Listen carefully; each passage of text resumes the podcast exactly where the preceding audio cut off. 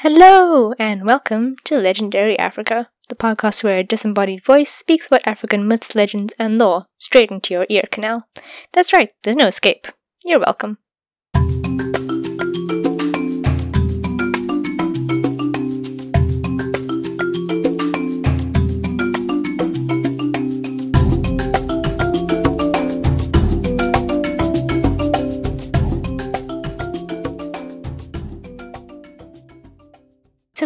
Have been listening to this podcast, you'll know about recent events. For those who are new to Legendary Africa, let me quickly explain. This podcast used to be hosted by two sisters from South Africa Thashira, me, and my sister Rosalia. On the 8th of July, my sister and co host passed away, having suffered from severe depression for more than 10 years.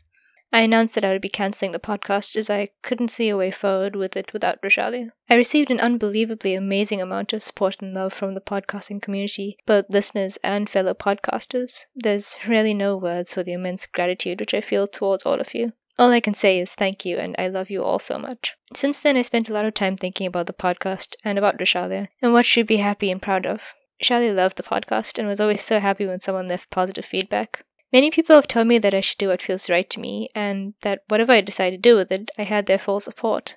My friends and family have actually told me the same thing. I chatted to my brother in law Ezekiel about this the other day. Those who have listened to previous episodes will probably remember us talking about him. He was Roshalia's fiance. He helped me realize that continuing the podcast without Rosalia would not erase her or disregard her, but would actually honor the person she was and honor this project we created together. I guess I was just a bit, you know, I was a bit worried as to how I was going to continue this thing that we created together without her. Um, I didn't want to erase her memory, but actually, it's the opposite of that.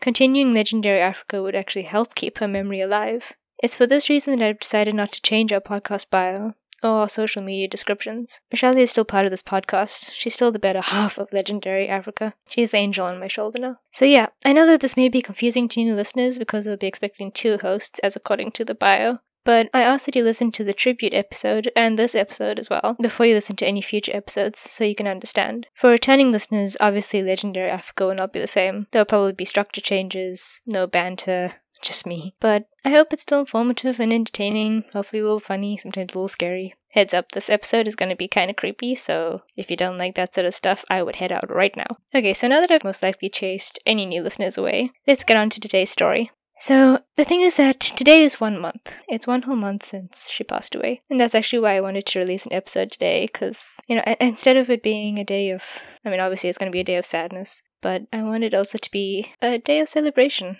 to celebrate who she was. So, this episode is for you, Shali, and since you loved ghost stories and haunted house legends, I'm going to tell you about the haunted ruin of Kempton Park Hospital.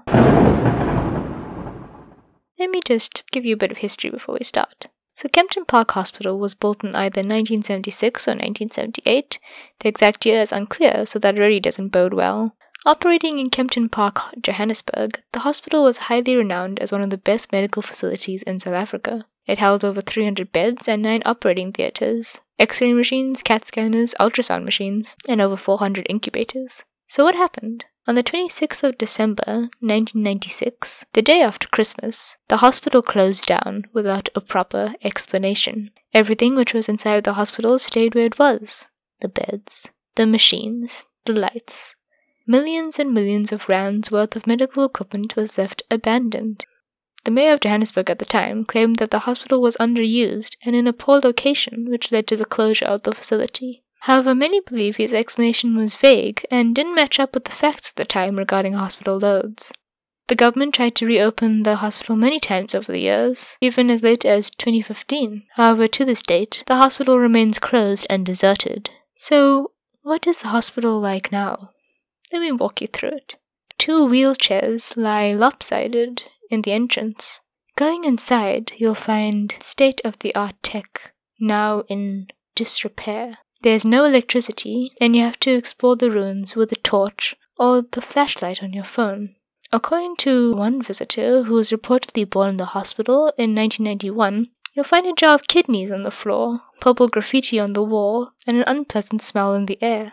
As you go into each room, you'll find abandoned hospital equipment, metal beds lying around, dialysis machines on the floor, operating tables, and some are even haphazardly strewn across the corridors. Cabinets are still stuffed full of old medical records now decaying. Glass lies everywhere on the floor, and what looks like blood is splattered on the walls next to the graffiti. There are macabre illustrations of girls in bikinis with their eyes scratched out. There are operating tables with heart monitors and equipment prepared as if the hospital is just waiting, just in case someone comes in with a body.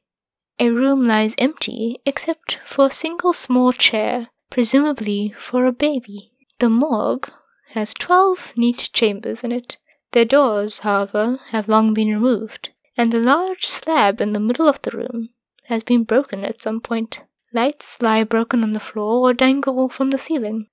Down a pitch black passage, you'll stumble into another wheelchair lying lopsided against the wall, as if someone pushed it out of the way in a hurry. Only the children's section of the hospital seems to be in a somewhat better condition.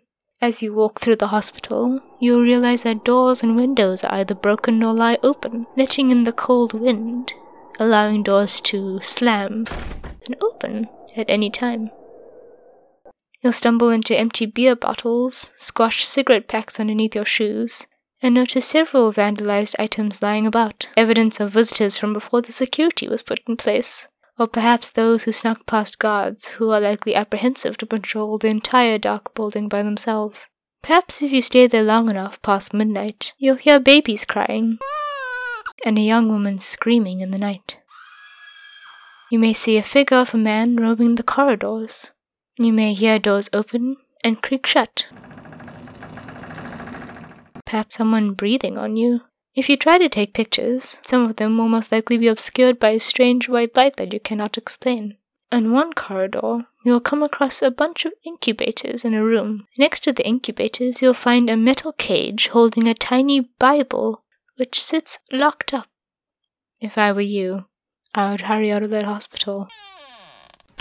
So that is the legend of the Kempton Park Hospital in Johannesburg, South Africa. My sources are iol.co.za, citizen.co.za, mysteriesunsolved.com, and girl in the blue, oh no, sorry, it's girlinbluejeans.com. I'm actually going to link one of the sources in the description below, the citizen.co.za, um, on social media as well, because you guys have to see the photos they took of the hospital. They're kind of grim, spooky, like seriously gives you bad vibes, so if you're easily spooked, disclaimer, watch out. So that about wraps up today's I'm gonna call it a mini-sode because it's super, super, super short, especially compared to the long ass episodes that we used to do. But it's not really a proper episode today. I can't quite do the entire thing as yet. Hopefully next time it'll be back to the uh, normal sort of thing. But thank you for listening and joining me today. I hope you enjoyed it. I think Shali would have had a lot of fun with this one. Remember to subscribe to Legendary Africa wherever you listen iTunes, Spotify, TuneIn, Castbox, wherever. And share with your friends, family, and assorted pets. We also have a YouTube channel, go check it out. It'll be updated relatively regularly with podcast ep- episodes and other random stuff. Check us out at, at LegendaryPod on Instagram and at LegendaryPod1 on Twitter. I'll see you next Saturday with an all new ancient myth, legend, or folktale from our beautiful continent of Africa. Until then, tell your loved ones you love them, thank the angel on your shoulder, stay safe, stay sexy, and stay legendary. Bye!